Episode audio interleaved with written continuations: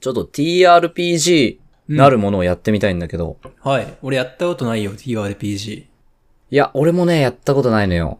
うん。やったことないんだけども、ちょっと TRPG の実況とかを見うて、ん。面白そうだなと思って。うーん、なりきりゲームみたいなイメージあるんですけど、その認識合ってますかまあそうだね、シナリオに沿って、まあ僕がね、今回キーパーっていう立ち位置で、はい。あの、進行、これこれこうなりましたよっていう進行をしつつ、はい。 CPU としてね、出てくるキャラクターのセリフを読み上げていくので、うん。それに対して会話を返したりとか、うんリアクションしたりしていただければ、OK と。わかりました。簡単そうだ。うん。いうのでね、やってみたいんだわ。まあ、あのーなんだろう、別にこうんう、入り込んで演技しなくても、うん。自分がやりやすいように、じゃあ、これこれこういう風に言います、はいとか、うん、宣言してくれるだけでもいいから、やりにくかったら。わかりました。まずそこはやってみましょう。はい。いいですね、すんなり と。ありがとうございます。えー今回行うシナリオはですね、私有料版購入いたしましたが、ありがとう片ござい白ますという片人白。気シナリオでございます。はい、クトゥルフ神話、新クトゥルフ神話 TRPG うん。として作成されたものですね。クトゥルフシーンは。うん。はい。なので、まあちょっとこう、SF ファンタジーみたいなうん。要素も出てきますが、はい。割とこう、現実のあなたとしては考えていってもらえるものかなと思います。。はい。片白。はい。いいですか心の準備はよろしいですか準備するも何も、俺何も知らなすぎてさ、ふあわのーふわした状態で今います、ここに。まあ頑張ってはい入り込んでもらえたら、わかりました。うん。入り込める部分入り込んでもらえたら、いプレイヤーとしてね。はい。はいじゃあ説明に入っていきますが、とりあえずオープニングを。おおはい。オープニングが。あ、じゃない。あの、ラジオのオープニングを。あ、あ、ラジオで、今回なんかおまあいけいっすみかたいな感じでやるのかなと思ってたんですけど、ああ、いいっすか。はあいじゃあ TRPG で遊びますよという。遊びますよという感じで。はい、そうだね。じゃあ弱者男性がやる TRPG、はい片白スタートです。はい。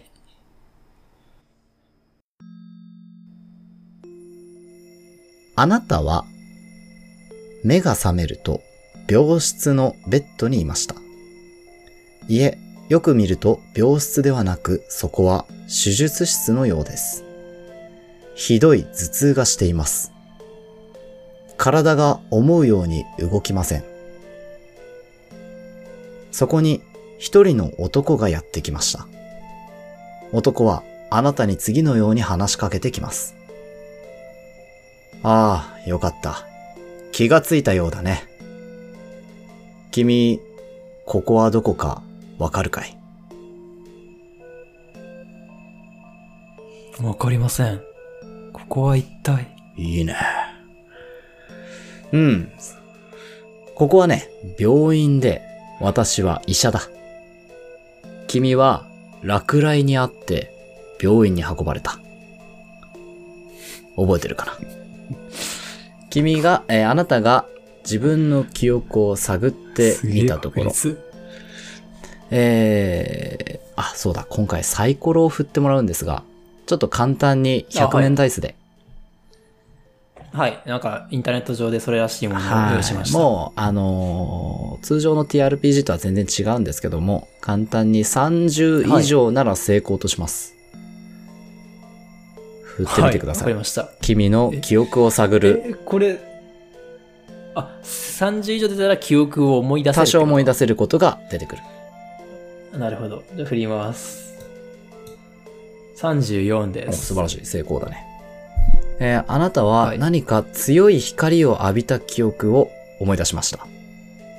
しかし、おそれ以前の記憶がなく、えー自分に関する記憶が全て抜け落ちてしまっていることに気がつきました。うん。一般的な社会的な常識はあるとしていいです。はいなるほど。えー、どうだい君は自分のことについて何かわかるかなわかりません。うん。自分の名前はどうかなわかりません。ああ、そうか。実は、君の持ち物、すべて落雷で燃え尽きてしまっていたんだ が、マジで はい。あららら唯一、カバンのはい。刺繍にですね、川手という文字だけは読み取れたんですよ。僕が変わって、うもん。しっくりくるかい。う少しかっこいい名前もだう。少しかっこいい名気がし前。はああ、まあ、川手というのが何かかっこいい名前の一部っていう可能性もあるね。い。あ、なるほど。カワテックスとか、そういう名ま前のあ、一そ部れをかっこいいとするかどうかは、君の人格による が。そうだね。僕の、んそうです。ね。センスまでもが落雷で失われてしまったそのうかだも。ね。ということは、君は君自身に関する記憶を失っているということでいいかな。そうですね。全く何も。おそらく落雷の影響だろうね。もうしばらく検査が必要。検査をして治療することも必要になってくるだろう。申し訳ないが、あの、あの、いいですかあの、医療費とかって、あの、保険証もないんですよね。そうだね。だから、君の住所も名前も何もかもわからないから、こちらも請求のしようがないんだよね。はい、ん そうですね。だからまあ、何はともあれ最優先は君の記憶を戻すこととあいうことに。になるだろう。なんて親切うんな。ありがとうごまあざだいかまら、す。こちらとしてもね、お支払いいただくために君の記憶を戻すのに、全力でそうですね。サポートしていきたいと思うよ。は僕もこのご恩に報いるために何としても思い出そうと思います。そうだな、しばらくは申し訳ないが、あの、病室が空いてないから、ここの手術室ではい過ごしてもらうことになる。おおはい、いいんですか、 うんこんな手術室なんうて。そうだね、大ち切ょなっ場所と空いてなくてね。あありがとうございまんす。だから、そうだな、おそらく、最低でも3日はここにいることになるかな。 3日も、もしこ手術が必要な患者さんとかいらっしゃったら僕の横でするようなあ感じなんですか手術ね室は僕メスとか渡した方が他にもあるから。あ、別で、あ、あ、わかりました。あ大りが丈と夫うございます。はい。まあ申し訳ないが、ここでしばらく過ごしてもらおう。はい。はい、わかりました。それでまあ最優先は記憶を戻していくことなんだが、する方法としてはまあ君の記憶とか人格を刺激するようなことをしていきたい。はい。まあ心配しなくても、いきなり電極をつけたりとか、そういうことはしないよ。あ、よかった。あまさにそれを、はい、大丈夫心配してました。あーはい私と君との会話によって、あ、えなるほど。私はあの精神科医としてもやっているのでね、会話あにーよよかっったでてす君の脳を刺激していけたらなと思うよ。はういん。だから、もうしばらくここで話をしたいんだが、大丈夫かなはい、ぜひお願いします。うん。君は、囚人のジレンマという言葉を聞いたことがあるかえー、っと、ちょっと定かではないですね。忘れたようなし、知ってたとは思うんかでつすけてど。の君はち知ょっっとていたかもしれない。うん、そうだと思うんです。うん、なんかそんな記憶はちょっとあるんですけど。うんはいそうか、そうか。まあ、実はこれは、いわゆる思考実験の一つで。例えば、君が囚人だとする。何かの犯罪をして捕まった人。はい。そして君には仲間がいる一人。君を仲間が囚人 A とすれば仲間は囚人 B。その二人は互いに会話ができないように別々に引き離されて、で、自分たちのやったことを自白することを強いられる。はい。自白を、まあ、もし、両方とも自白した場合、二人には5年の禁錮刑が言い渡される。うん。 5年。もし仮に二人とも黙秘した場合、二人には2年の禁錮刑が言い渡される。ああ、そっちの方が絶対いいですね。僕は喋りませんよ。だがしかし、もし片方が黙秘、片方が自白をした場合、はい。黙秘をした僕は方喋りませんに10年。自白をした方に、自白をした方は釈放。何でも喋り ますよ。ということに なる。まあ、今こうやって説明してる間にもなかなかの揺れ動きを見せていたが、まあ、こういう思考実験があるんだよ。まあ、ちょっと、なるほど。僕と君とゲーム形式にして、最終的な結論を、まあ、君が囚人 A、僕が囚人 B として、最終的に黙秘なのか自白なのかを同時に発表したいと思う。うん、なるほどだから、ちょっと自分が囚人 A にもうなったというつもりで真剣に考えてみてほしい。はい。どうするのか。つまり、君の人格ならどちらを選ぶのか。先生は、私の、身も知らず、身元も知らない僕を、うん。助けてくれるという。うん。お金が払えるかどうかもわからない僕を助けてくれる。そんな先生を僕が裏切るわけはありません。僕の心はもう決あまれ、っていま今、す。マインドゲームをしてるかい僕と。あれ、僕に今何か仕掛けてきてるかいいやいやいやいや、僕は先生を信じると。あただ今、それひだそけをか言にっている、んです私に黙秘をしろはよいという圧をかけてこなかったか。いえいえいえ、そんなことは。囚人 A と B いはや会話できないからね僕。の素直な気持ちを今、はい。あ、そうですよね。はい。僕はただ先生を信じるという気持ちをあなるほど、なるほおど。伝えしただけです。あなるほど、なるほど。はい。もう独り言だと思ってください。ああ、そういうことはだね。あーまあでも、この思考実験の設定上は別に、あの、医者とね、患者という立場ではないからねい。。そう、そういうことですねうん。あ一緒に犯罪を犯しわかりたました仲間ですから。はい。はいまあでも、仲間ですし、まあ僕と先生の関係というこそうだとね。ですよね。仲間ですよね。はい。あ、じゃあもう君の中で答えは決まっている。はい、もう決まってます。はい。決断が早いね。はい。実は私ももう決まっている。はい。じゃあ早速だが、答えの発表でいいか。はい、おじ願いしゃまあす。せーのでいくよ。はい。せーの。自白。喋ります。おい先生。おい先生。僕はおい先生を信じてたんですよ。こちらのセリフだ よ。君あんだけ、あんだけ黙秘をちらつかせておいて、喋っちゃうのかい僕は先生を信じて釈放できると思って喋るって言ったの自に。分がねはい。いや、まあ、いい、いいんだよ。うん、いいんだよ。これは思考実験だからね。その選択ももちろんありだよ。はい。うーん、ちょっと、そうか。えっ、と、 なぜ自白を選んだのか聞いてもいいかい だから先生を信じてたからです。まあ囚人先 B 生でがあ喋るるはずがない。はい。仲間を黙秘だと信じて、はい。自分が自白すれば、絶対に出られると思っていま した。られると。はい。なるほど、なるほど。まさかうんまさか5年も入れられることになるとは。そうだね。お互いに自白だから、お互いに5年だ。はい。 5年経てば、まあ君は、まあわからないけども、およそ36歳ぐらいにはなってるかな。そうですね。はい。うんまあそうまあ、僕の外見年齢的に、はい。そうだね。おそらくは。ああ、これは大きいね。5年の懲役っていうのは。そうですね。まあ先生も5年入りますけどね。うん、そうだね。どうだい ?5 年になって感想は。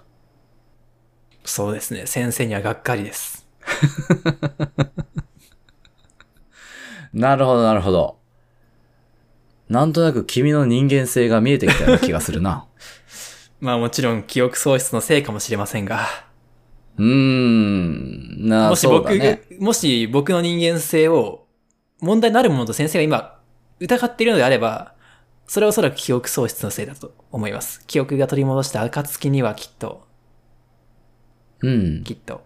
問題があるとは思ってないよ。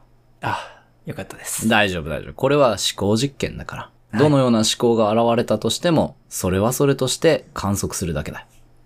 はい医。者だからね。まあ、つまり君は、相手が黙秘をするであろうということにかけて、自分が釈放される道を選ぶということだね。かなり聞こえが悪いですが、まあそういうことで すね。批判してるわけではない。はい事実を陳列してるだけだ。はい。で、お互いに自白という風な結果を見た後は、なんてことをしてくれたんだと相手に憤るということだね。うん。先生は僕を今責めていますかいいえ、絶対に責めてはいない よ。事実を私は述べているだけだ。わかりなんましたてことをしてくれたんだ と、まあ、憤るということだね。はい。おそらく、5年の懲役の間も、ずっと相手に対する呪詛をつぶやき続けることだろうと。まあ、5年も入ってざまあみろと思うかもしれませんね。相手に対して。はい。なるほど。ああ、大体君の人格というものが見えてきたような気がする ね。先生は今僕を責めてますかいい え医者は人を責めたりしない。はい。わかりました。大丈夫だ。君は君のままでいい。はい。うん。まあこういう人格を掘っていく先に君の記憶が戻ってくることもあるかもしれないと思って。はい。あやってみたことだよ。そうだね。まあ、今日はこの辺にしとくかい。ああ、わかりました。なんだかどっと疲れた気がします。 そうか、そうか、そうだね。まだ治療して手術後間もないからね。体も疲れていることだろう。まあ今日はここで寝てもらって。また明日、は私は君の治療のために会話をしに来るよ。はい、わかりました。うん。何か不自由なことがあったら言ってくれ。あ、わかりました。ありがとうございます。それじゃあ私は別の患者を見に行ってくる。はい。そう言って、男は部屋から出て行きました。さて、あなたは今、手術室のベッドの上にいます。やはり医者が言う通り、手術を受けたばかりなのか、落雷の影響が残っているのか、体が重くて思うように動くことができません。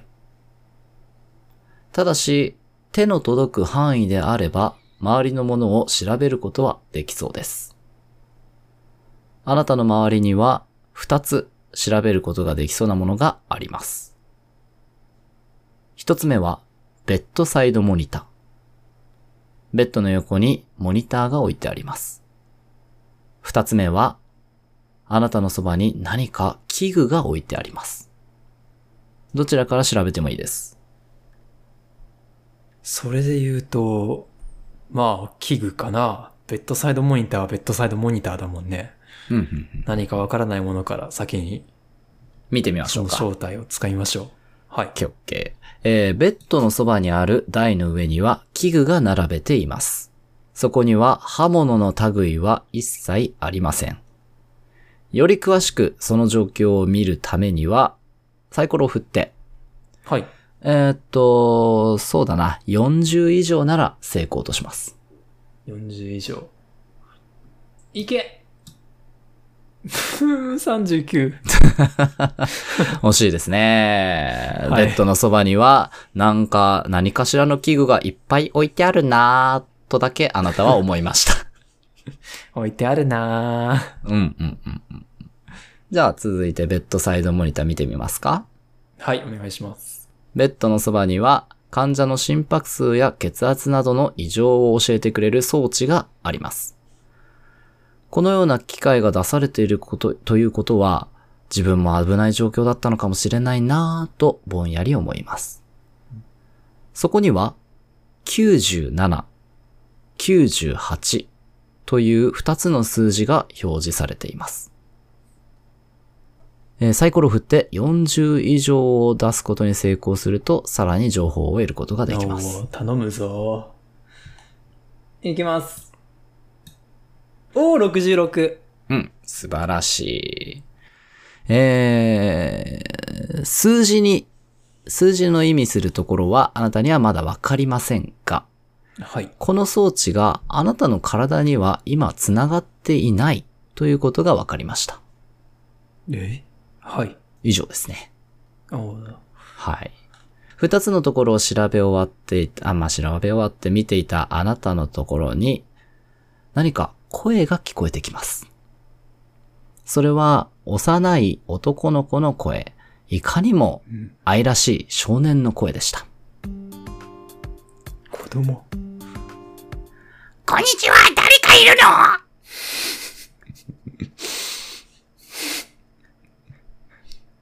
誰もいない。ここには誰も学童じゃない化け物でしかない というのはまあ冗談で、えー いかにも愛らしい少年の声が聞こえてきました。 はい。こんにちは、誰かいるんですかえ、でも、ああ、でも、そうだな、なんでしょうか。あ、よかった。えっとね、隣の、多分隣の部屋にいるんですけど、えっと、僕も入院してるんです。隣の部屋、はい。うん。多分、扉を挟んで、隣かな手術、君も手術室に入院しているのえっと、ねえごめん。えっと、隣の部屋かなとは思うんだけど、実は僕、目が見えなくて、目が。うん、。自分の部屋がどうなってるのかよくわからないんだよね。ああ、えっと、でもね、お兄さんの声が聞こえてきたから、多分隣の部屋だと思うんだけど、えっと、僕はお兄さんから見えないよね。見えないね。壁を挟んでいるからね。うんうんうんうん。えっとね、だから、今までもお隣の部屋にいろいろ人が来たことがあって、うん。うん、もしよかったらお話ししたいんだけど。大丈夫うん。まあ、お兄さんも何も覚えていないんだ、実は。記憶喪失でね。そんな僕でよければ。あ、そっか、お兄さんも記憶喪失なんだ。うん。も、そうだね君も記憶喪失なのかえっとね、僕は覚えてるんだけど、なんか、うん隣の部屋に入ってくる人は大体記憶喪失なんだよね。 そうなのかいというよりも僕の前に入ってた人を君は知っているのかいうん、今まで何人ぐらいかな、結構たくさんの人が入ってきて、うん退院してったよ。あ、退院していったのか。その人たちは記憶を取り戻せたのかなうーんとね、どうなのかななんかね、その、今まで入ってきた人たちとは結構すぐ話しなくなっちゃったんだよね。へえ、そうなのか。うん。でも、なんかお父さんがすぐ治しちゃうから、みんなすぐ退院していくんだって。お父さん、あ、君はここの先生の息子さんなのか。そうそうそうそう。多分、お兄さんを治してるお医者さんも僕のお父さん。へえ、君もお父さんに見てもらってるのうん、そう。もうずーっと長いこと、お父さん僕のこと直そうとしてくれてるんだ。へえ。君の目が見えないのを直そうとしてくれてるの、あのね、昔事故にあってね、うん交通事故になって、結構大きな事故をして、目も見えなくなったし、体も傷ついちゃったみたいで、うん。だから今、自由に動くこともできないんだけど、うん。でもそれもお父さんが全部直してくれるって言ってた。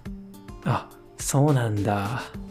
うん、優しいお父さんなんだね。うん、すごく優しいよ。うん。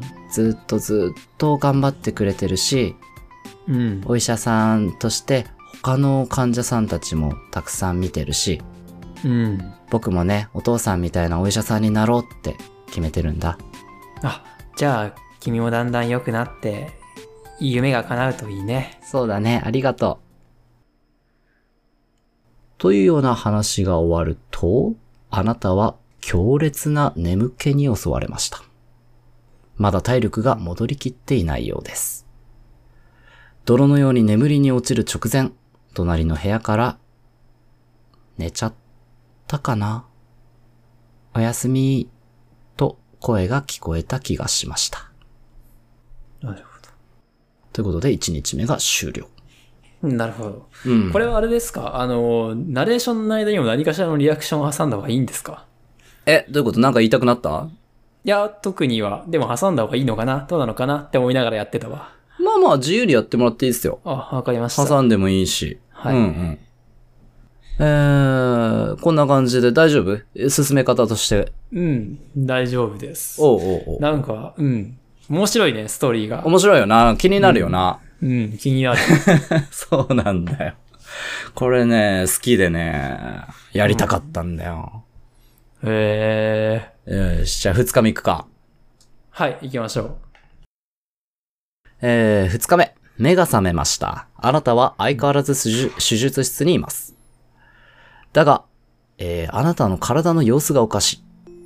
視界が白黒になったりちらついたり、どうも正常ではないようです。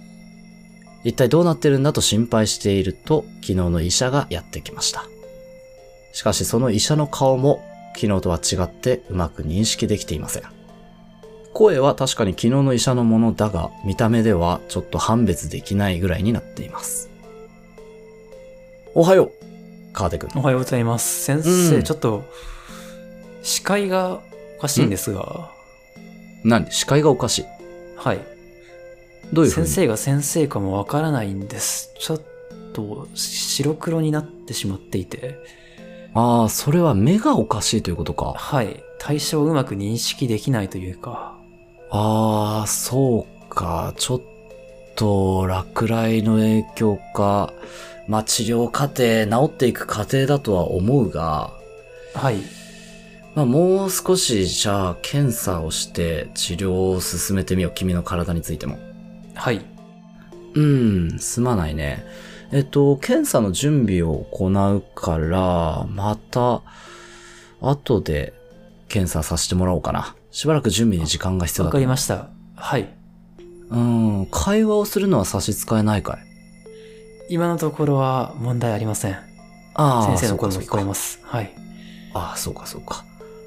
それでは、うん、記憶の方はどうかな記憶はまだ戻りませんね。ああ、そうか。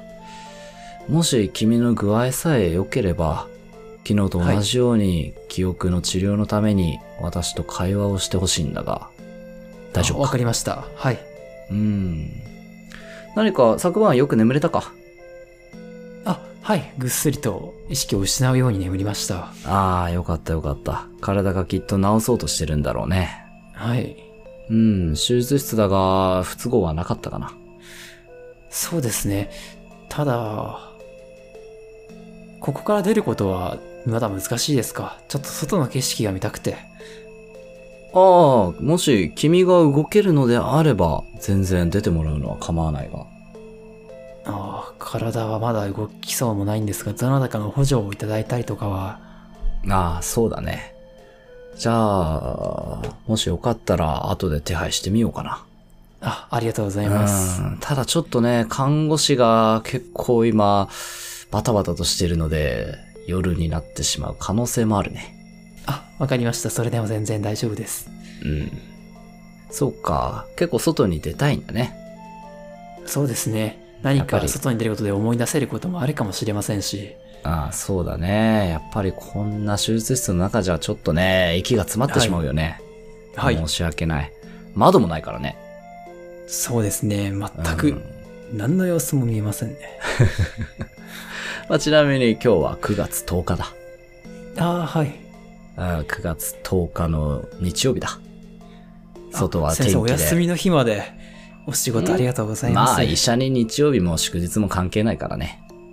そうです。大変なお仕事ですね。うーん。まあ今日は大変いい天気だから、外を見るのもいいかもしれないね。はい。それじゃあ、えっと、今日もね、いわゆる思考実験の話をしたいんだが、思考実験というよりもまあ一つのパラドックスだね。パラドックス。うん。君は、テセウスの船という話を聞いたことがあるかな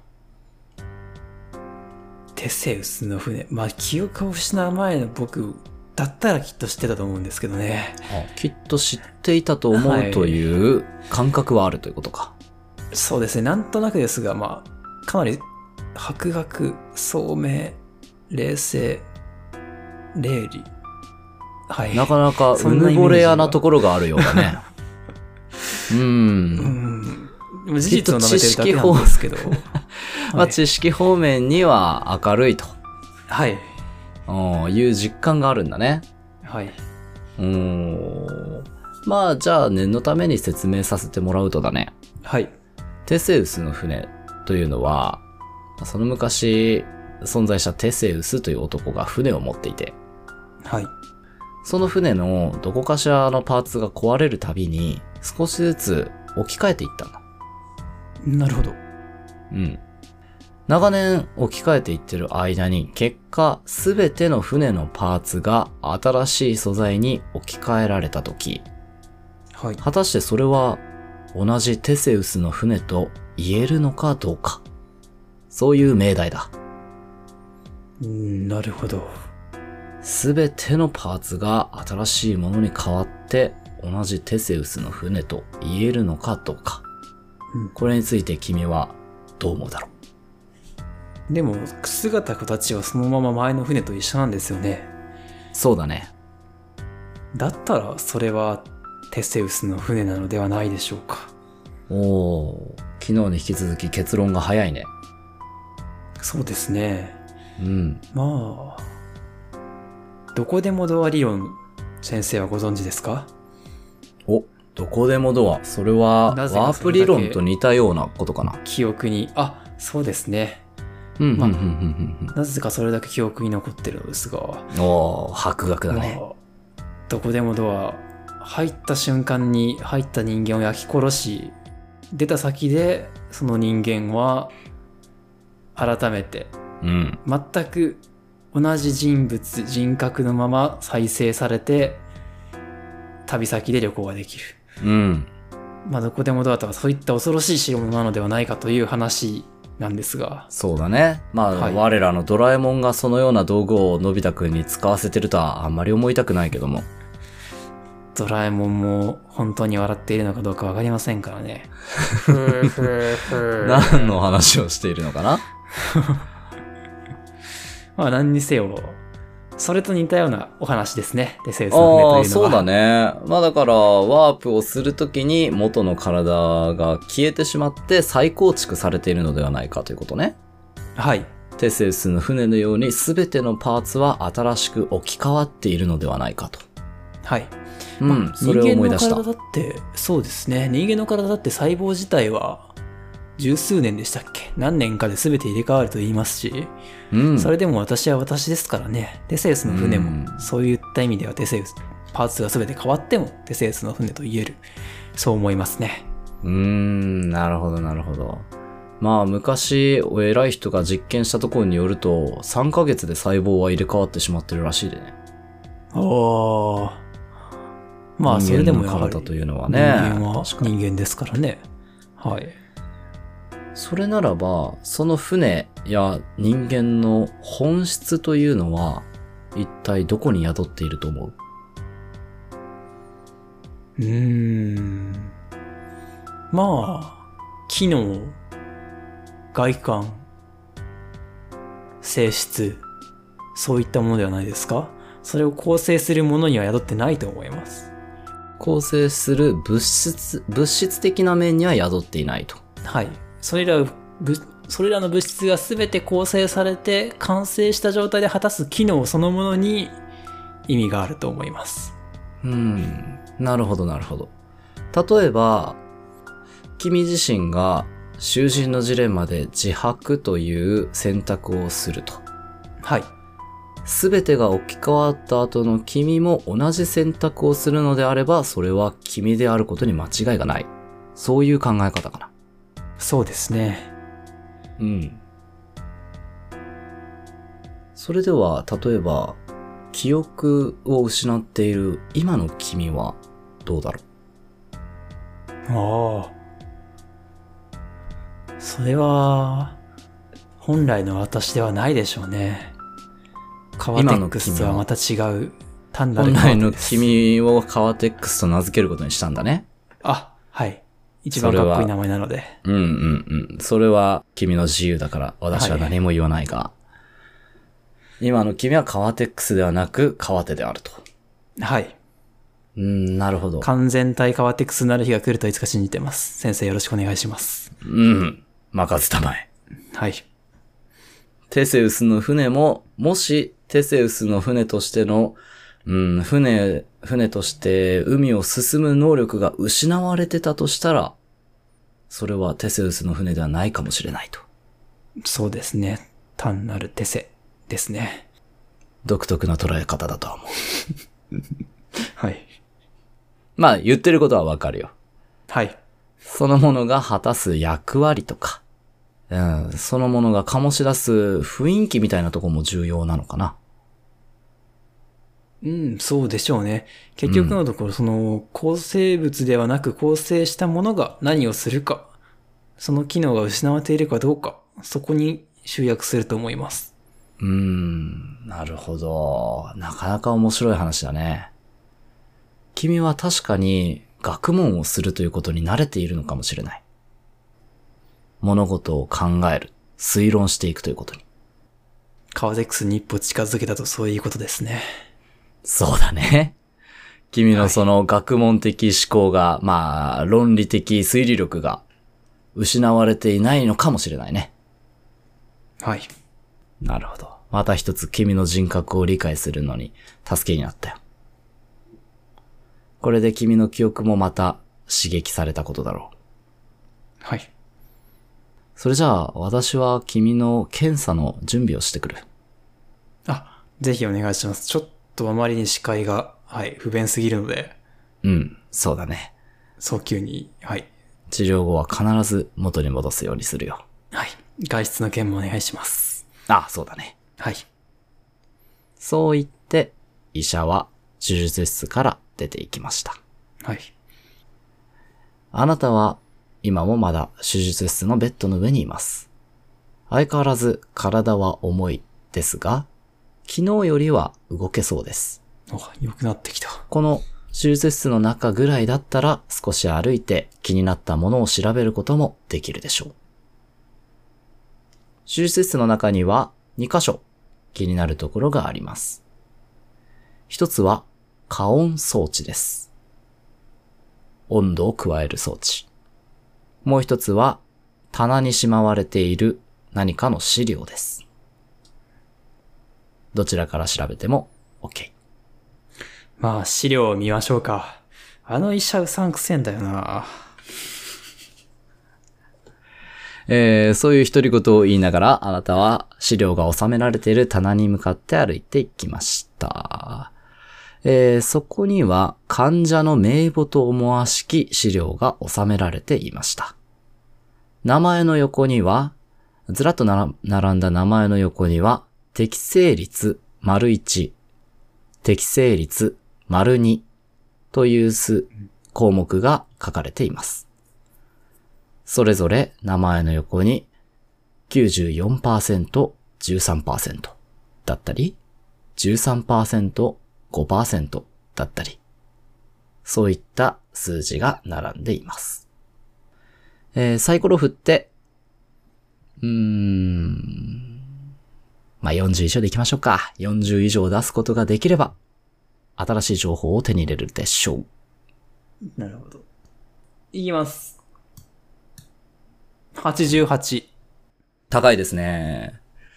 えー、資料の端っこに次のような記述を発見しました。両方の適性を持った人間が見つからない。引き続き患者から高い適性率を持った人間を探す。という走り書きがありました。ここは以上ですね。なるほど。好きだらけ。うん、やはりうさんくさいな、あの医者。という確信にも満ちた一言を 言いながら、加温装置いきますかはい。うん。ベッドから少し離れた位置に温風で体温を適温に維持するための装置があります。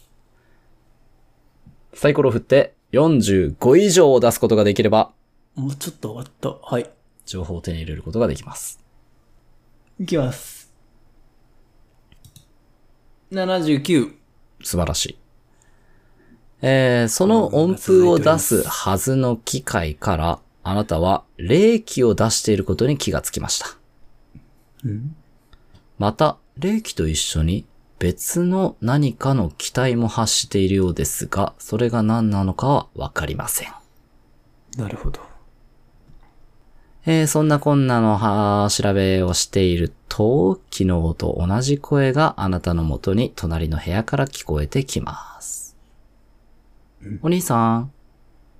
お兄さんあ、昨日の君かいうんうん。あ、そうだ、ごめん。僕名前言ってなかったね。あ、そうだね。えっとね、僕の名前は、ゆっきんっていうの。あ、なるほど。僕の名前はカワテックスことカワテと言うんだよ。変わった名前だね。うん、気軽にカワテと呼んでくれていいよ。えっと、お兄さんはだから、名前を思い出したってことうーん、まあ、思い出したというよりは僕は、うん、こんな名前だったんだろうなと思ってるんだ。あうん、カワテックス、うん、だと、のはずだ。うん、かっこいい名前だね。だよね。うん、うん、すごくかっこいい。カワテックスか。うん。気に入ったならユッキーも使ってもいいよ。うーん、ユックス。ユックスうん。ユユッッククススって呼ぼうかうん。いや、えっと、大丈夫かなまあ、そううん。そうだユッキーね。でいいのえー、でもね、ユッキンガイザーとかだったらいいかも。長いな。ユッキーでいいか。あ、そうそっか。うんえっと、お兄さん、調子は良さそうだ ね。元気だね。うん、おかげさまで。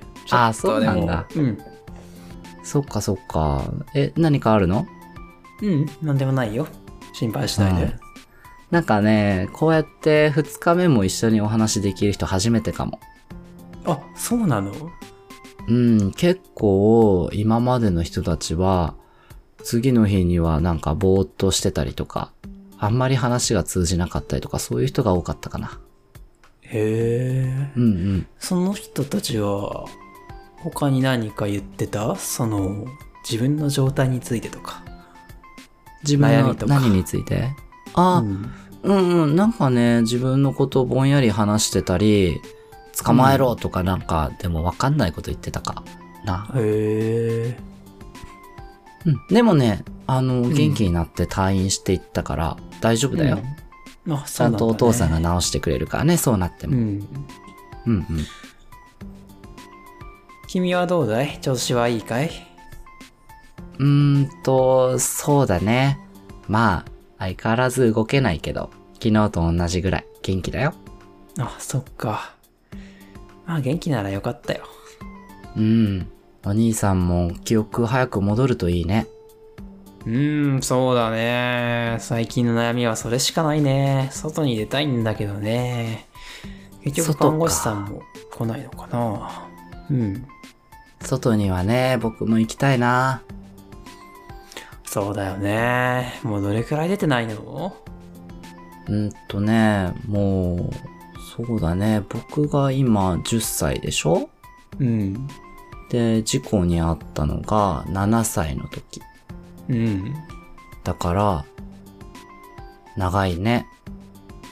そうだね。何年かなうん計算できるかなうんとね。3! 三かなそうだねなんかちょっとアホに、うんうん、アホアホに、うん。そうだね。 残念だね。うユん。キン。 ユキンは賢いのかアホなのかわかんないけど、まあ、か賢いね。賢いね。 なんかちょっと3って言いたくなっちゃった。 ユキン10歳だったよね。うん。そうだよ。うん、10歳だよね。うん。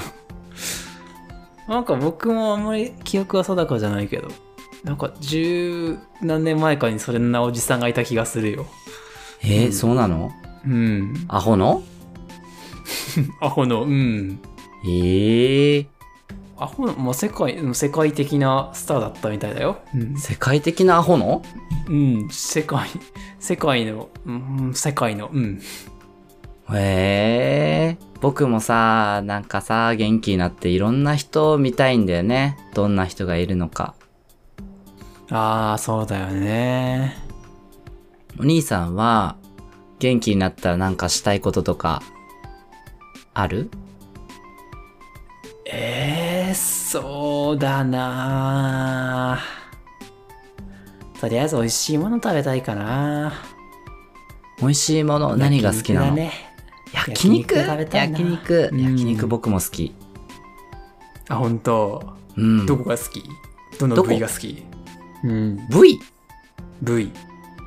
え、わかんない部位、部位って何わかんないか。部位ってお何兄さん、お兄さんはね、牛タンっていうところが。あ、牛タン僕も好き。あ、牛タン好きあ、牛牛タタンン好好きき。よね。あとね、ミノとか、うん。あと何ゼンマイとか。ユッキン、何歳だっけ10歳。うん。10歳だもんね。うん。うあ、ん。結構好き。お父さんが食べさせてくれ本た。当ミノと千枚。うん。お飲み物は何飲むの、飲み物うんレモン、うん。レモン、スカッシュかな。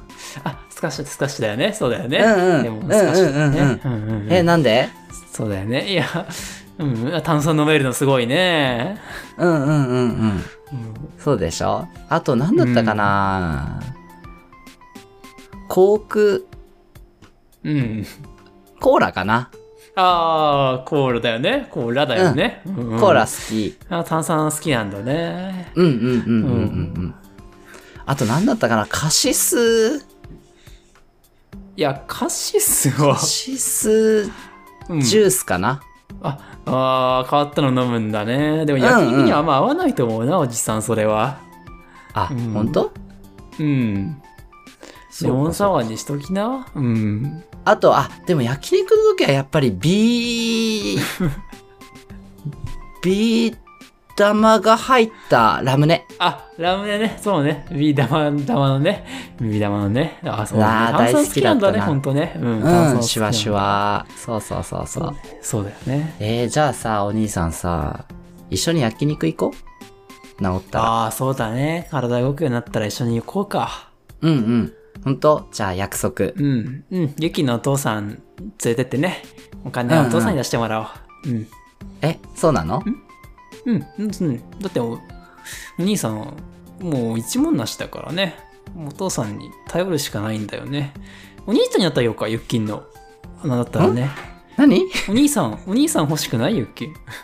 お兄、お兄ちゃ。うんん。お兄ちゃん欲しいよ欲しね。ういん。欲しいかも。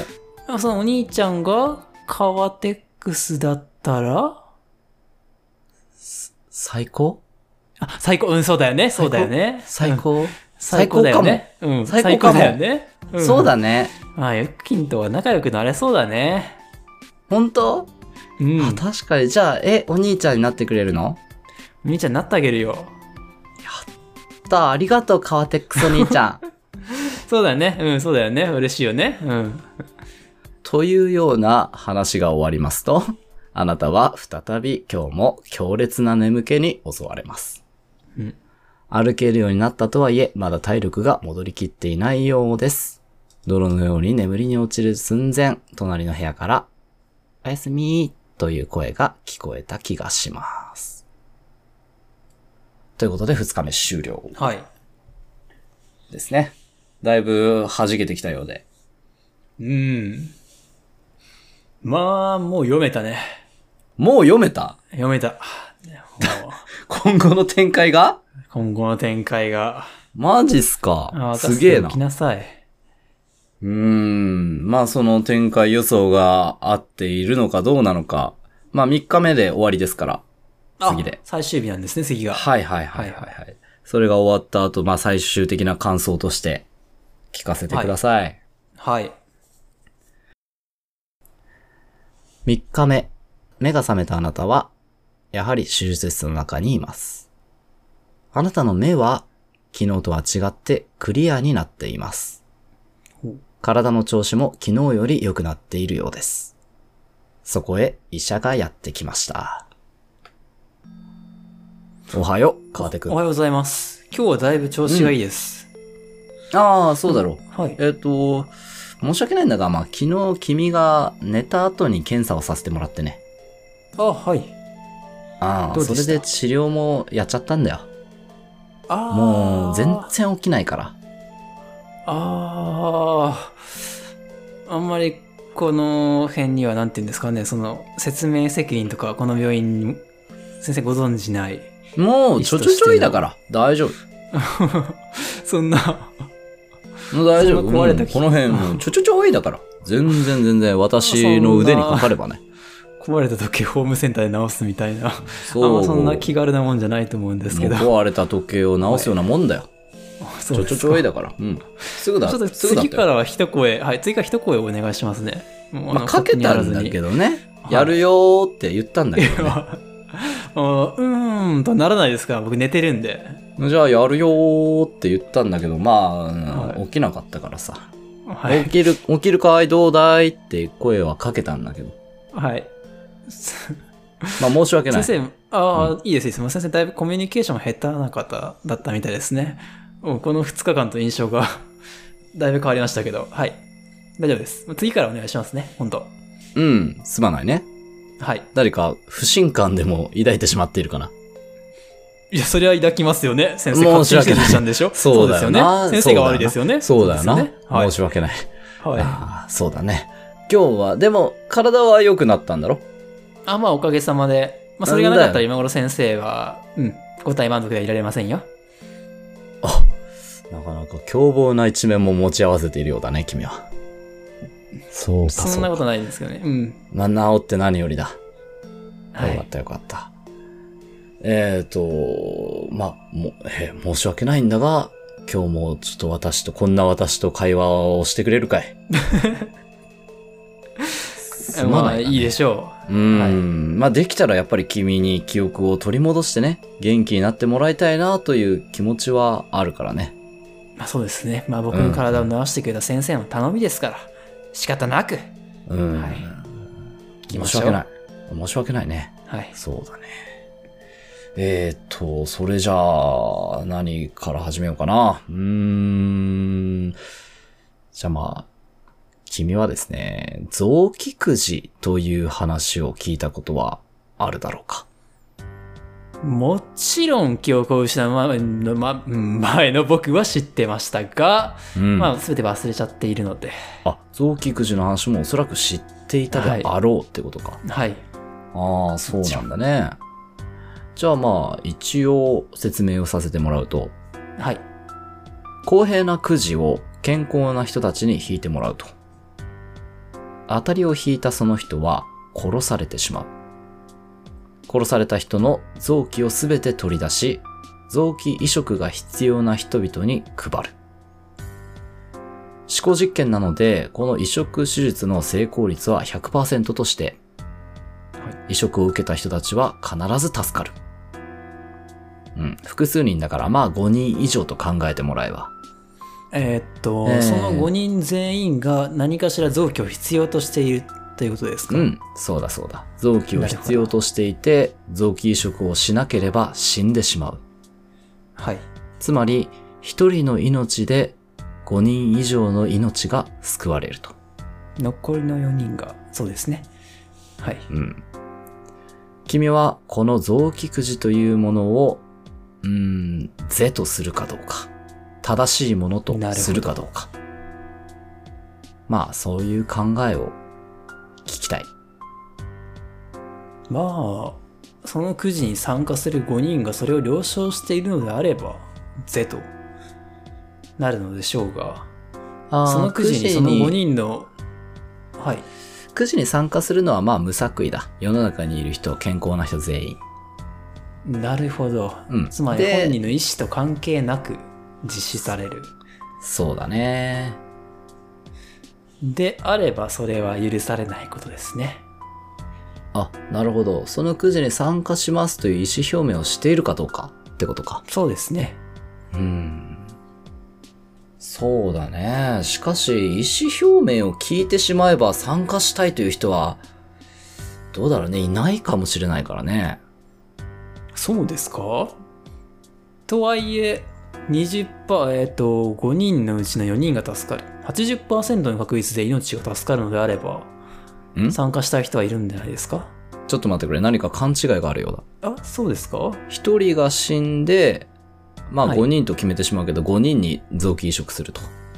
はいで、5人全員助かると。ああ、なるほど。そういうことだ。うん。うんうんまあ、臓器移植というよりも、そうですね、一人を生贄にすれば残りの全員が助かるみたいな、そんな感じですね。そうだね。簡単にするとそういうことだね。うん、まあでも。で、えーっと、そのくじに参加しなければ全員そのうち死んでしまうと。その臓器を。を必要としている5人は死んでしまはい。う。うん。まもあちろんそれだとして健も康な人はそのままだ。ああ、なるほど。ああ、なるほど。すでにディスアドバンテージを抱えている人間に対して、何のディスアドバンテージを持っていない人間が犠牲になることで、ということですかうんうんうん。そうだよ。でそのあればな行為自体はおとはいどうかなと。うーん。難しいですね。それは非常に問題に回答する人間の倫理観を試す。うん、そうだやね。はり私は先生が嫌いですね。そんな質問をしてきくきる。ききき先嫌生いがか い嫌いかいあ、そうすいかまいせん。すまないね。君を攻撃しようと思ってやってるわけではないんだあが、そうですか。あくまでもこう。なんだか最、はい。ういん。や、思い返してみれば初日から僕の人格を試すような質問ばかり。まあ、あの、あくまでもね、記憶を戻すために、やっぱりこう、刺激をね、与える状況を作ろうと思ってね。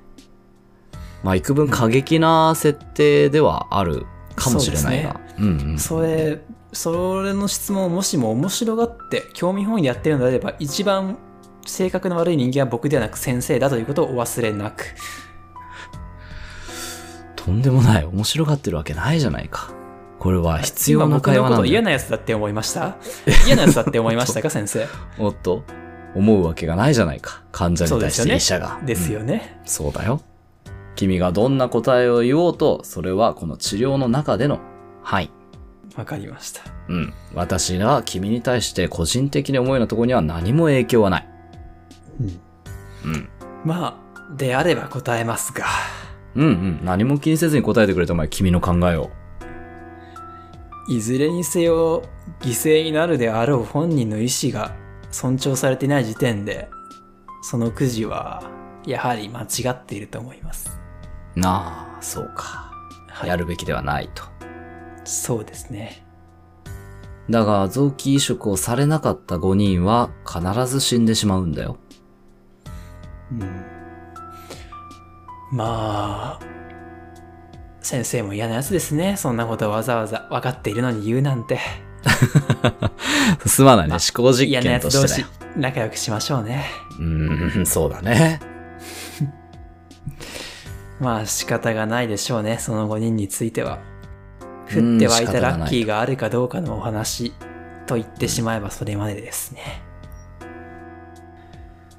例えばの話なんだが、その5人が、君にとって大切な人5人だったとする。短い。先生は嫌な人ですね、本当 に。いや、すまないね。ちょっと追い詰めるような真似をしてすまないんだが、まあ、思考実験だと思ってくれよ。もうどんどん先生のことが嫌いになりそうなんですけどね。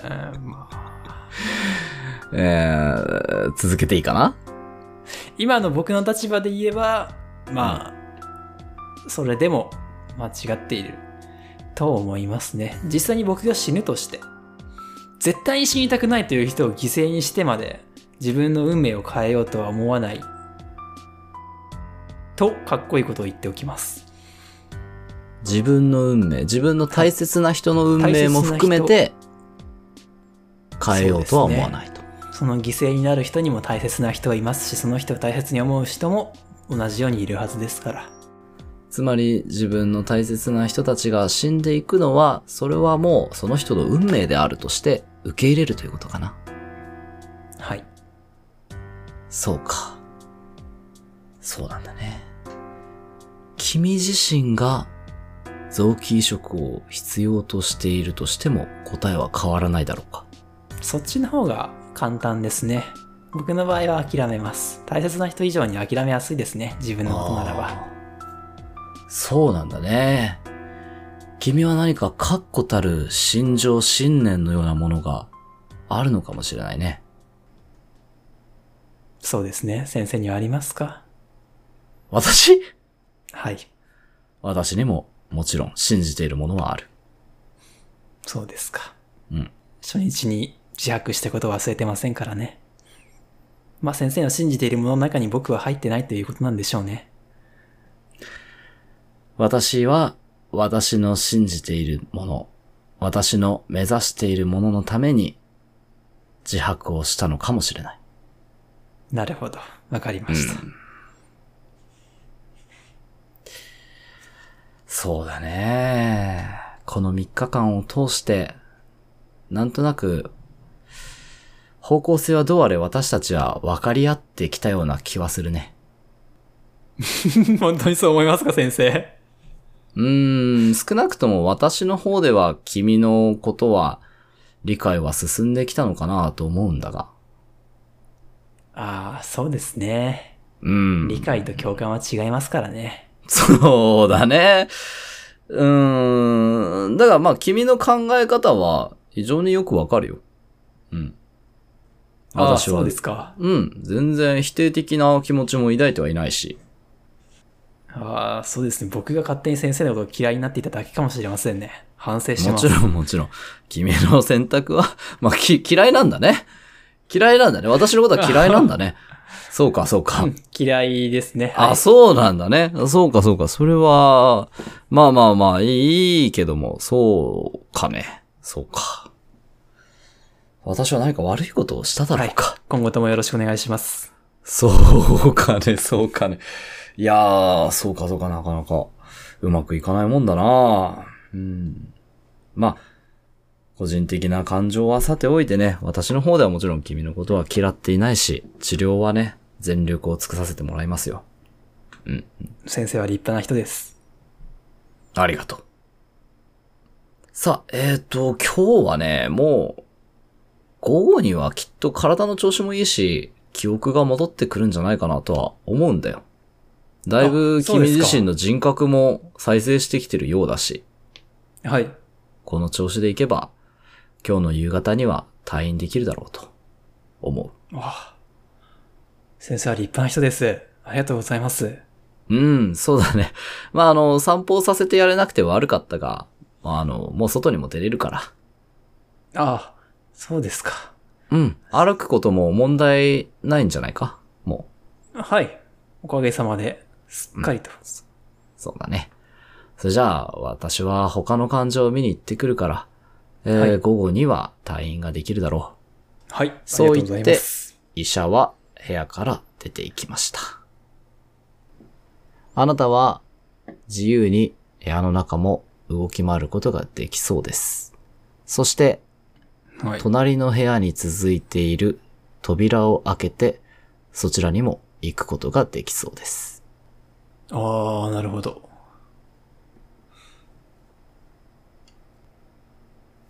自由にそうえ、行行動し動てをくだ選さんでい。いいと。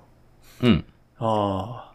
とりあえず、このうさんくせえ過音機を壊しとこうか。こ壊す機械を壊すわかりました、はい。どうやって壊すんですかまあ、とりあえず電源抜いて、はいはいはい。俺はこの過音機が怪しいと思ってんだよ。先昨日、一昨日のあの急な眠気。おーここから変な機体が出てんだから。おーなるほどなるほど。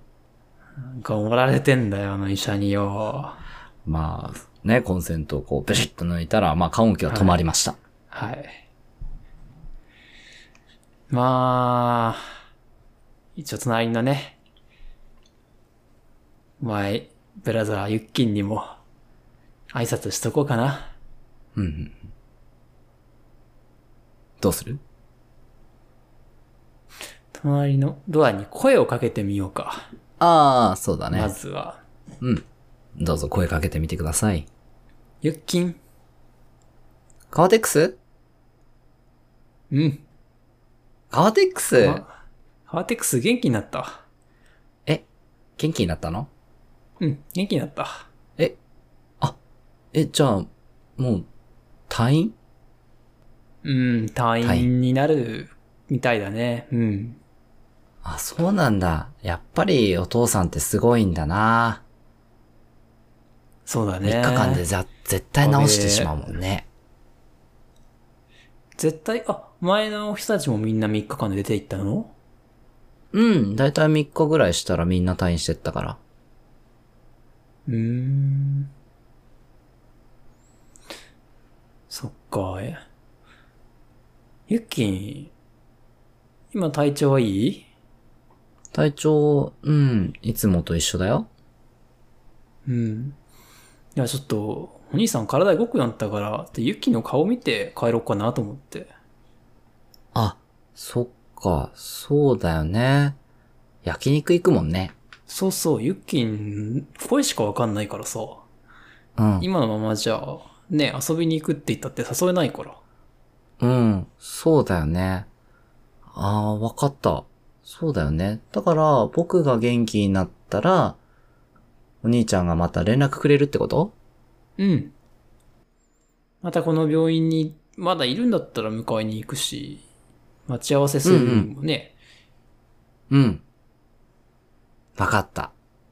じゃあ、僕のところに会いに来てくれたらいいんだけど、でももしかしたら、うん、ちょっと自分じゃわかんないんだけど、僕なんかすごいえー変な、変な顔してるかもしれない。 自分でわかんないから変なさ、顔なんか、うん、ん髪ボサボサだったりさ、なんかもしかしたあらー事故の影響で、なんか変な風になってるかもしれないんだけど、大丈夫かな大丈夫だよ。お兄ちゃんだよ。うん、ゆきんがどんなやつでもゆきんは弟だよ。そうだね。じゃあ、うんいいよ、全然入ってきちゃって。うん。で、ドアを開けます。はい。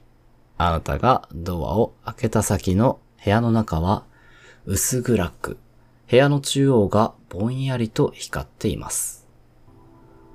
そこには一台のベッドがありました。ベッドの横には、あなたの体が横たわっています。もちろん、今、あなたはそこに立っています。立って、ベッドに横たわるおー自分の体を見つめています。混乱しているあなたに、男の子の声が語りかけてきます。どうかなお兄ちゃん、もう動けるようになったんだよね。僕の部屋に今入ってきたところそのような声が聞こえてくるのは、ベッドの脇に置いてある機械がついている大きなサイズのシリンダーからでした。その中は緑の液体で満たされており、一つの脳みそが浮いています。男の子の声は、そのシリンダーの上部についているスピーカーから聞こえてきていました。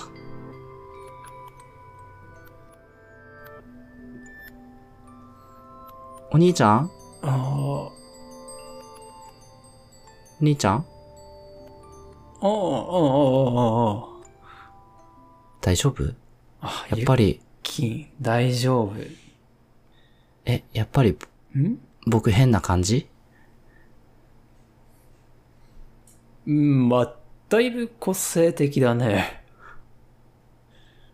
焼肉いけないかな僕、まあ、ギリ、ギリ、まあ、まあなんか、ホルモン、ホルモン的なものと、ホルモン 似合いそうだし、ゆきん。いけると思うよ。ホルモン好き。あ、ホルモン好きだよねう。ん。うん。大丈夫まあなんか、うん、千枚に似てる、ちょっと、ゆっきん。えなんかね、何とは言わないけど。うん。千枚に似てるの千枚いっぱい食べたらいいよ。うん。いや、好きだけどさ。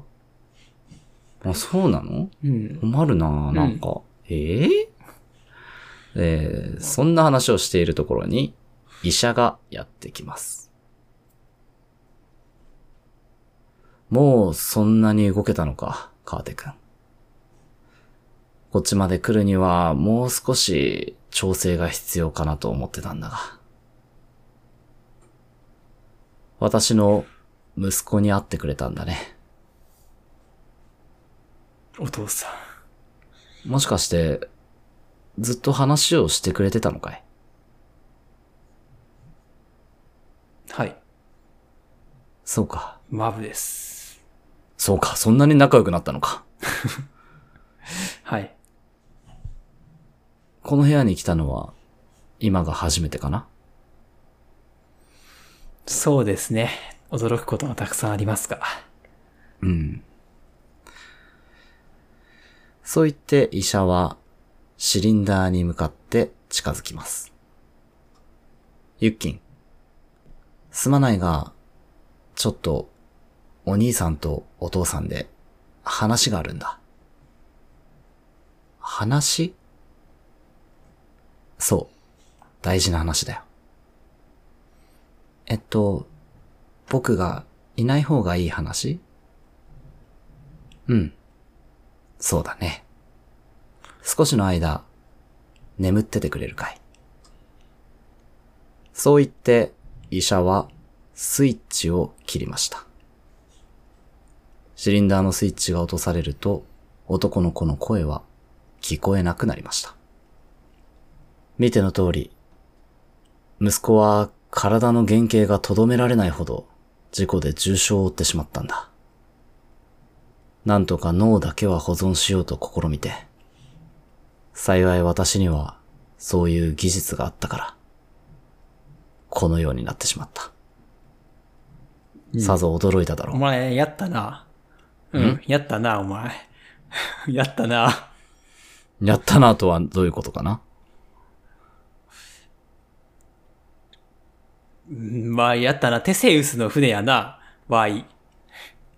うーん、そうだね。なかなか察しがいいようだが、えーとだね。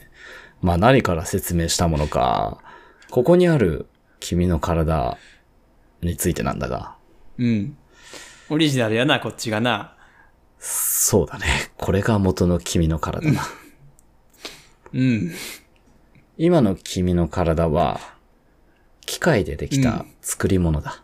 うん。うんうんうん。お前二日目時点で、あ、よかったって思ったんか。おい。えー機械にある君の体に君の脳みそを移植させてもらった。うん、うんうんまあ最初はね、うちのこの息子の脳みそを機械の体に入れることももちろん試みたんだが、うまく接続できなかったんだ。どうも時間が経ちすぎていたのか、適正率がなかなか上がらなかった。うん。うんうん。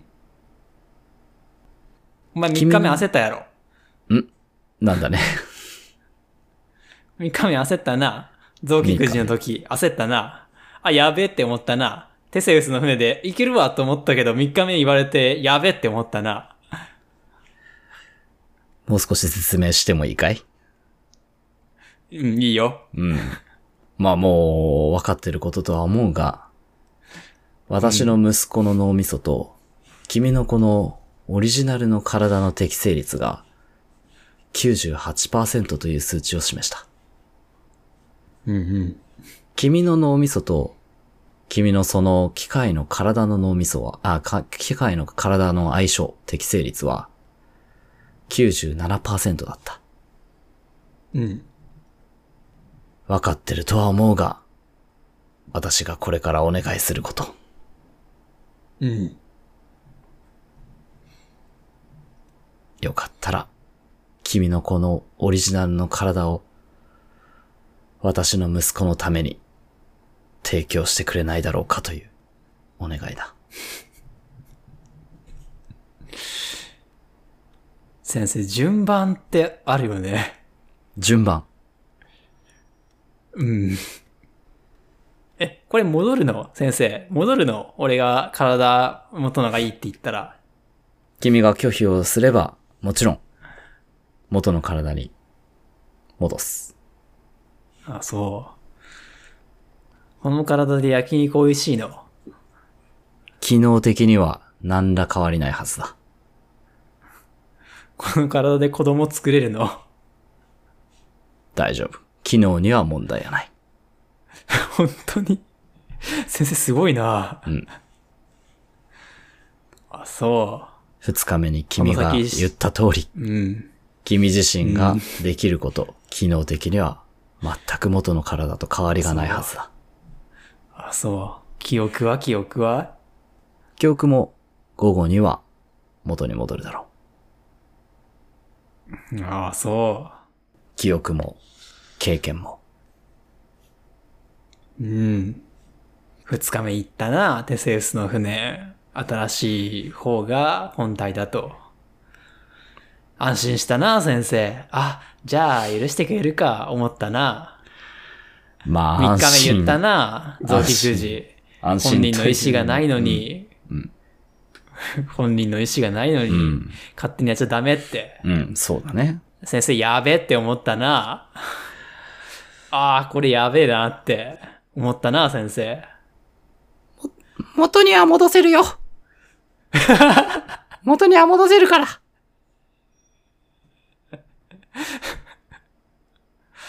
うーん。もちろん正義をね。もちろん君の正義を求めてんの、先生。あのね、元には戻せるよじゃないのよ。うんそうだな。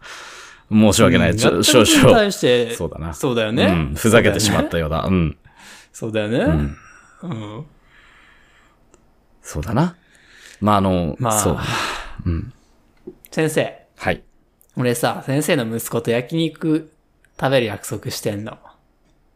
あそう。先生の金で。そう。うん。うん。まあでも一回じゃ足りんよね。うん。これから先、うん。俺とうん。ゆっきんのうん焼肉代、うん。先生が死ぬまでずっと出してくれるなら、死ぬまで。うん。死ぬまで。そうだな。毎日食うよ、俺は焼肉を。毎日。うん。うん、糖質制限して肉だけで生きていく、明日から。毎ね毎日死ぬまでかね。うん。そう。ううんん。うん。うん。うん。も、もちろんだ。もちろんだ。もちろん。そうだよね。うんそうだよね。うん。出させてもらおう。まあそれだったら、うん、まあユッキンと焼肉食いたいし。いいよ。本当かねうん、毎日な。国産な。ぶね和ー絶牛な。対断られると思ったー ぶねーぶねーマ ジでやっぱやめようかな、お前あー反省しいてる。やいや、待って反待省っ。しててるよな。待って待って待って待って待って待ってくれ、待ってくれ、待ってくれ、待ってくれ、待ってくれ、待ってくれ。本当かねうん。ありがとう。ずっと、ずっと探してきたんだ。二つの適正率をクリアする人。うん。申し訳ないんだが、うん。落雷にあったというのも嘘だ。うん。本当は私が、ショックガンで。すまん。先生、一つまじ聞きたいことがあるんだが、うんうん。いいか。な、な、何かな今までの患者どこやった勘のいい患者は嫌いだ よ。じゃないんだよ。違う違う。大丈夫大丈夫。違うの違うよ。あ、違うの今までの患者はは、まあ適正率が芳しくなかったから、まあ元の体に戻して退院してもらったよ。あ、よかったよかった。うん。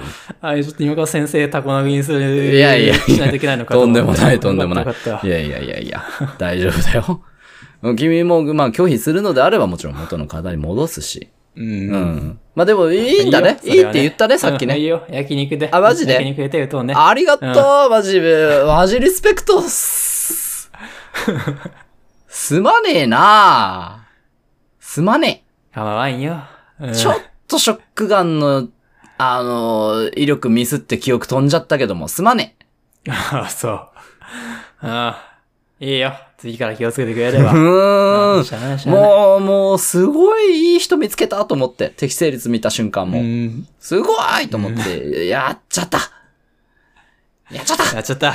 ごめ んもう、嫌いだな、俺先生のこと。うん。いやー、そうかね。そう、ユッキンのためにやってくれるかね。うん。うーん、そうかそうかそうかそうしょうがないかか。いやー、ありがとう。ユッキンも喜ぶよー。そらもう、うんいやー、まあちょっとね、こう、ちょこちょこっとやって、あの、ユッキン用に体も作り変えてから、訂正、あの、提供させてもらうけども。そしたら、まあ、じゃあまあ、そういうことで、うんほ。んだね。うーん、了解。そしたら、じゃあ一旦ちょっと眠ってもらうけども。うん。うん。じゃあ、川手くん。頼むよ、ほんと。ああ、もちろんだ。任しといてくれ。いい、悪いようにはしない。うん。うん。うん。それじゃあ、川手くん。いや、川テックス、うん。おやすみ。おやすみ。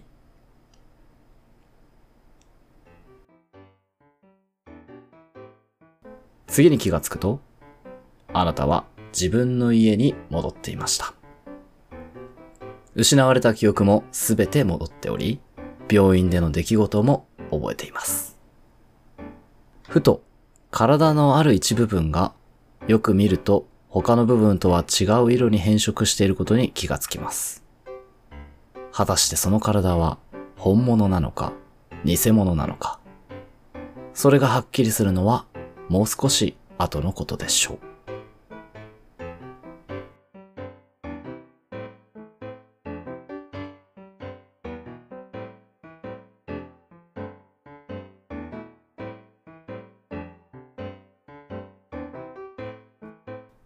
ということで、片白 TRPG 終了でございます。ああ、なるほど。面白かった。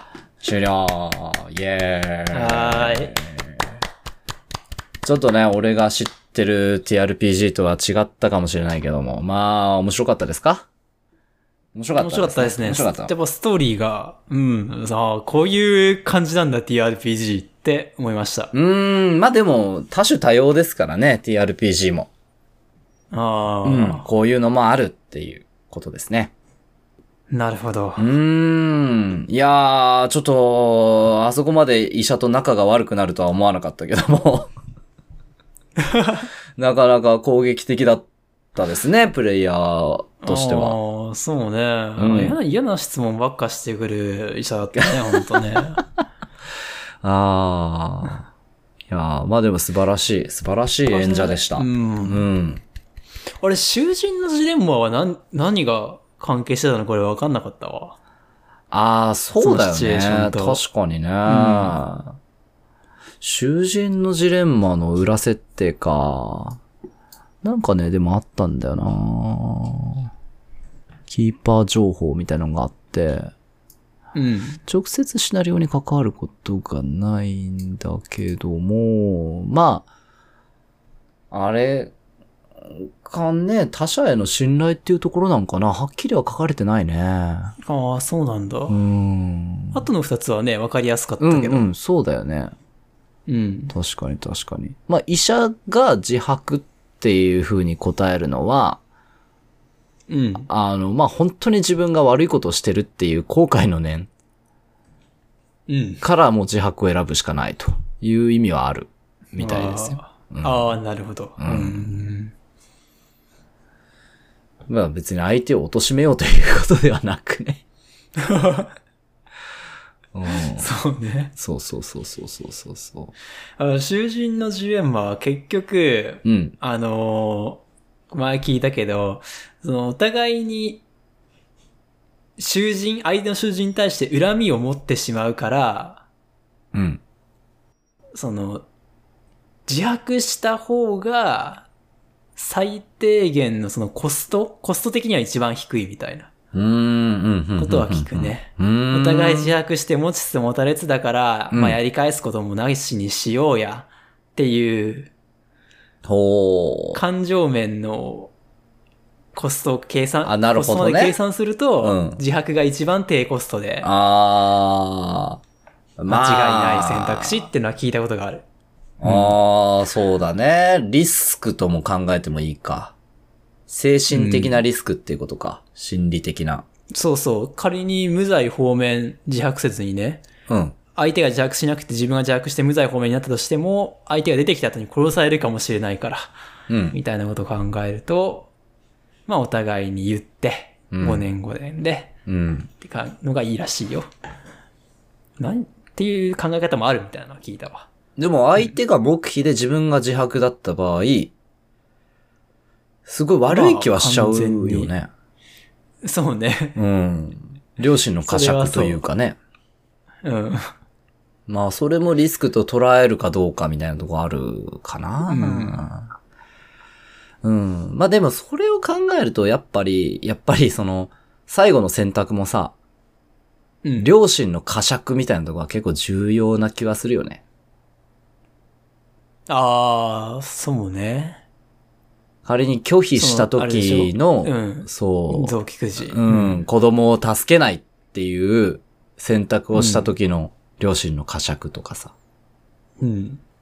うん、そういう面で関わってくるのかな囚人のジレンマも。なあ。そうかもね、確かにね。うん。でも譲るんだね。意外だったよ、選択。もう医者に対するヘイトがすごかったから、あユッキンって約束してたから。譲るかーってユッキンに。言うかと思ったけど。うん。あ、やっぱユ、ッキンに罪はないから。まああとストーリー的にもユッキンと最後一緒に焼肉を食うっていうのが綺麗かなって思った。なあ、なるほど思っちゃっねた。綺麗な本をね。素晴らしい、素晴らしい。うんそうだね。まあエンディングとしてね、もちろん、うん後日談として焼肉行きましたっていうのがあってもいいでしょう。うん。そうか、そうか。よかった、よかった。ユッキンと仲良くなってくれ て。うーん。そうね。あ、確かにこれ、片白面白いね。これ別にそのネタバレ、あーけんあれか、主人公役がネネタバレ知ってたら、うんやれないのか。うーん、そうなんだよな。ユッキンやりというか少年やれのないね。うん男の子の正体がな、明らかになってたら。うん、分かってるかどうかでだいぶ立ち回りが変わっちゃう気がするわ、確かうに。んうん。でさ、前友達と普通にやった時にさ、最後、うんまあ拒否されたのよ。うんちょっと、無理っす、みたいな。うんうん。もうその時のキーパーのショックったらないよね。こっち側 の。あ、ダメみたいな。待ってうん子供側やってたし、お父さん、そうそうお父さそんうでもあそう。るし。その時の敗因は、子供役の俺が生意気すぎたのよね。うんあ、そうね、キーパー側の。 そうそうそうそう。普通に仲良くなれなかった。プレイヤーと。よかったよ、途中で声変えてくれて。お兄ちゃんじゃダメだ。うんみたいな、そう。頑固ちゃんみたいな声じゃダメだった。うんあ、。そうあのあれ、あのまま言ってたらちょっと俺も、助けてなかったかもしれない。そう。もうなんか、あの時はね、ちょっともう、俺の人格出ちゃって、子供として。うん、仲良くなれなかった。生意気な子供になっちゃったからさ。あーあ、そうね、ネタ、それで言ったら確かにネタバレというか、種知ってる側は、そういう楽しみ方ができんのか、今度はキーパー役で。ああ、そうそうそうそうそうそうそう。俺がこう演じれば、結末は変わるみたいな。のもあるかなうーん。だから実況とか見てるとさ、結構、その、子供役は別の人に頼んでて、サブキーパーとして。ああ、はいはいはい。で、女の子だったりするのよね。プレイヤーが男の子で、男の人で、うんうん。女の子のちっちゃい少うん。女。うんああ、うん。、で、ちゃんと演じる人も上手いからさ、声優さんみたいうな、ん。 VTuber みたいな感じでさ、うん。そう、可愛い女の子を演じるから、結構仲良くもなりやすいああ、なるほどね。のよね。ああー、面白いね。確かに。あーこれ一回やったら見たくなるわ。他の人がどんなことやってんのか。あ、そう YouTube。とかおで。もろいよ。やっぱりうんプレイヤーによってね、いろいろ途中の会話も変わってくるし、そうね。最後の選択も。前だってねうん、ユッケンに片白すすめられた時に動画見ようと思った時は、うんそんな見る気しなかったの、結局。うんうん。 1時間あるしなみたいな。そうだな。うんよくわからんしなみたいな感じだったけど、今だったらなんか普通に見たいって思ってるわ。ああ、いや、ぜひぜひ、面白いからね。うん。ひろゆきもやってるから。ひろゆきやる、 ひろゆきやってんの見たいな ど、どっちでやってんのいや、俺まだひろゆ見てないんだけど、うんもちろんその、川手くんと同じ立場でプレイヤーでやってんだけど。だよねうん。どうなるんだろうね、ひろゆきやってた ら。き案外体渡すんかなひろゆき。いや、どうなんだいいですよ。僕にデメリットないんだよ。ろう。うん、確そかれにで子確供か命に。が助かるなら、ってねかっこいい。するんかな。かっこいい、その展 開。まあ、それか、僕に、僕にこの子供の命を助ける義務ってありますかねっていうかどっちかかな。ひどい。いやー、まあね、なかなかね、川手くんの選択も、ね、人間味があってよかったですよ。うー。うんん。条件ちょっと付き嫌なやでつ、になっちゃったけど。条件付きうでん肯定するという、受諾するというね。ああ、そうね。うん。それは。まあね、ああいう条件も明るい条件だしだったしね。うん。うん。相手の罪悪感みたいなところもちょっと軽減してくれる。今後ね、あそうね焼肉会で医者とも仲良くなれる未来のある提案でしたからね。そうですねね。良かったと思いますね、君の人間性がうん。きちっと発揮されてたと思います。よかったです。遺憾なく発揮されてたね、途中も。うん。川手という男の人間性が。そうね。うん。いや楽しかったっす。まあ、ということで、片白 TRPG でございました。い、やー、ちょっとね、いろいろとシナリオ調べてるんですけども、なかなかやっぱここまでのシナリオに出会えることがなくてね、ああ、やっぱ片白完成度が高い。高いっすね。まあ、またなん、か作ってる人もかなり有名な人なんでしょそう、かなり有名な人、ディズムさん。うんう。うん。まあ、またいいのに出会えたら、うん。い TRPG ぜひやらせてください。やってみましょうう。ん。ということで、はい。はいお疲れ様でした。はい、本日は番外編 TRPG でございました。それじゃあ、お聞きくださりありがとうございました。おやすみなさーい。ありがとうございました。おやすみなさ良い TRPG を。